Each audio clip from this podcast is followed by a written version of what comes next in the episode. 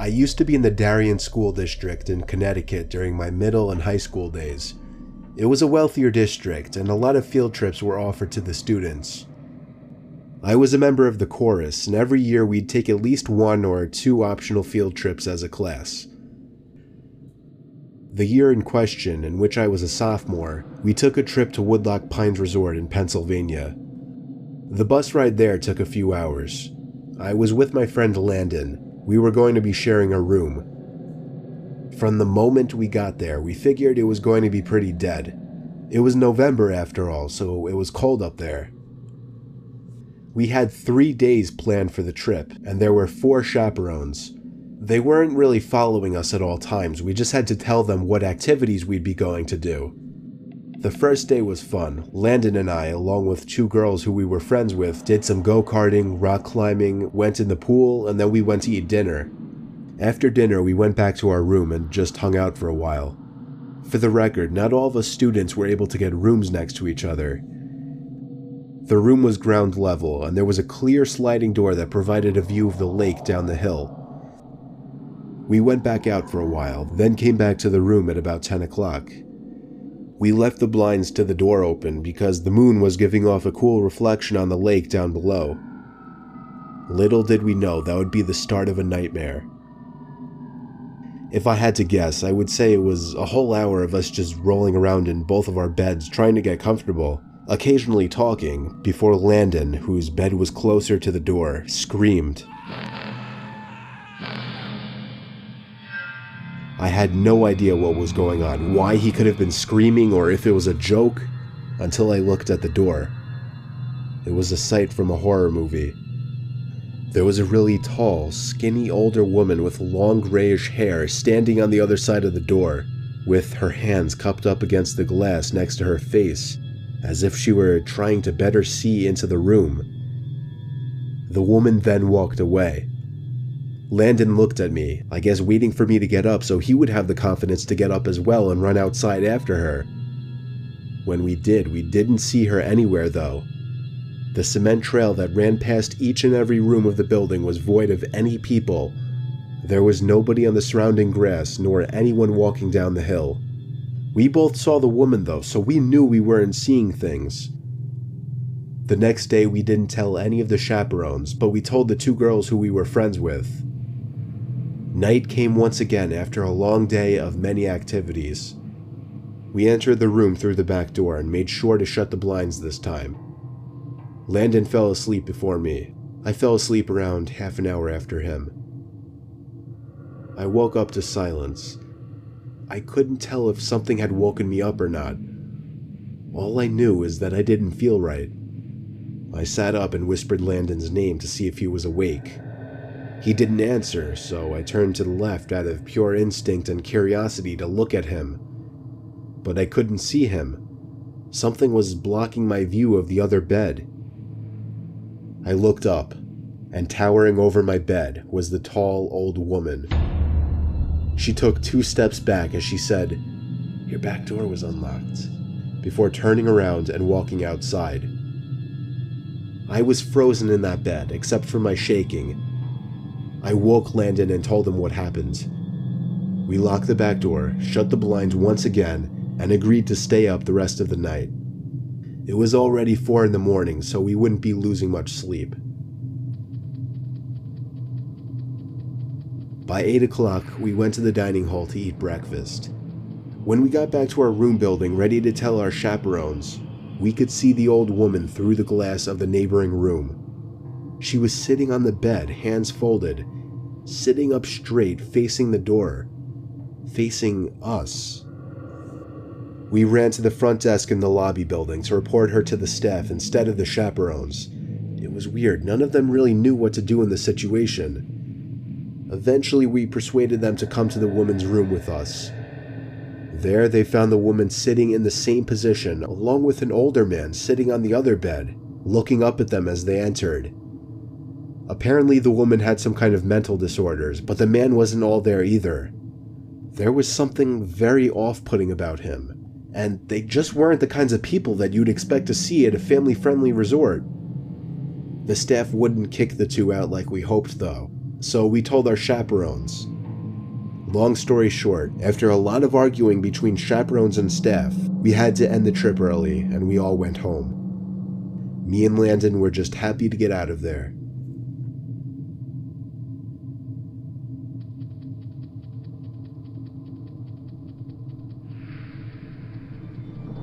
When I was in the fourth grade, my class took a field trip to a rural zoo type place about an hour away from our school. I remember vividly it was a cloudy day with the occasional raindrop or two falling. The zoo was kind of small, but it was kid friendly. It had a decent amount of habitats, mostly smaller animals though, nothing exotic. There was also a big building as part of the zoo where taxidermied animals were put on display, along with other interesting attractions that I don't really remember. Admittedly, I was kind of off in my elementary and middle school years. I would do weird antisocial things, and my teachers and my mom would pick up on it. For whatever reason, when we were touring the building as a group, I decided to walk into one of the bathrooms without telling any of the teachers. I did my business, washed my hands, and entered back out into the hallway. Nobody was around. I walked down one of the hallways we hadn't crossed yet, I still vividly remember the dim, moody lighting and the scarlet red carpets of the hallways. My eight year old imagination was going wild as I witnessed all the stiff, lifeless animals that were once alive behind the glass boxes. I stopped in my tracks when I saw some man, obviously hiding behind a stack of chairs. I think I laughed, thinking the man was joking around, he came around from the chairs and walked over to me, asking where the group went. I said, I don't know. He grabbed my hand and told me to follow him. I must have thought he was taking me back to the group. He led me to an exit door which led to the back section of the building by a couple of dumpsters, a few benches, and the woods. When we got outside, his tugging became a lot more aggressive, and his grip became tighter around my arm. He was pulling me into the woods. I didn't scream or cry for help, but I remember the feeling I felt in my stomach, like I was so afraid that I could throw up. And then a woman screamed at the top of her lungs. It was one of the teachers on the other side of the fence. The man let go of me and ran into the woods. Moments later, a few of the teachers ran outside the exit door to this side of the fence and pulled me back inside. The teachers all yelled at me, but at the same time comforted and smothered me. They called my parents, and the field trip was officially over. The owners of the attraction called the cops, we all got back on the buses, and we all went home. As my bus was leaving the parking lot, however, my observant eight year old self spotted the man crouching down in the woods near the road, hiding behind a branch, watching the buses pass. Once again, for whatever bizarre reason, I kept quiet. I was probably too shy at the time or just too shaken up to say anything. All the other kids looked at me weird the rest of the ride home. I didn't care. But I hope that man never found success in snatching an unsuspecting young child like myself at the time.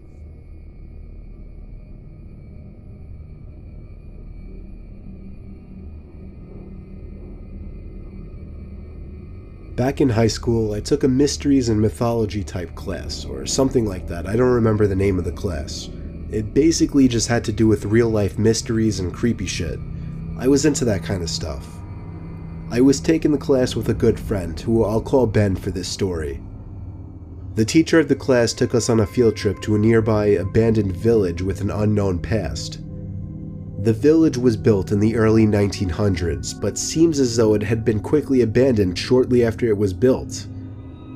The bus ride there was about 20 minutes. All of us were glued to the bus windows as we pulled up some sketchy looking, decrepit road cutting through dense forest. The road eventually led to a clearing. We were there. We stepped out onto the road, which had grass growing through the cracks. The grass surrounding was almost knee high, then there were the buildings. The tall, archaic brick buildings with the boarded up windows all gave off such chilling vibes. The teacher lined all 20 of us up, counted heads, and then began leading the way.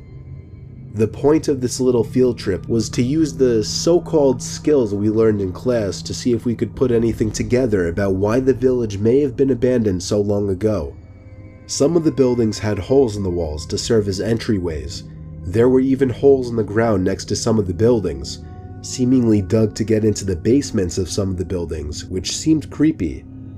There was one building, though. It stood taller than any of the others. It just intrigued me the most.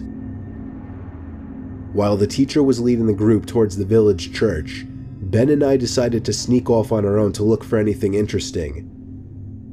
When we walked off in the direction of the tallest building, we saw a hole in the ground.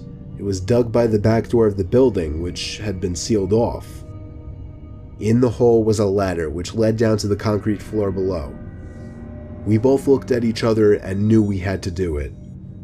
Ben climbed down first, then me. Luckily, this was just around the time Apple started putting flashlights on their phones, so we had a source of light. It was creepy down there. There were a couple of beer bottles, one graffiti tag on the wall, and dusty wooden planks everywhere. There was a wooden stairway which led up to complete darkness, since all windows and doors had been sealed shut from above. We had already gone as far as to enter the building, so we figured we'd go up the stairs too.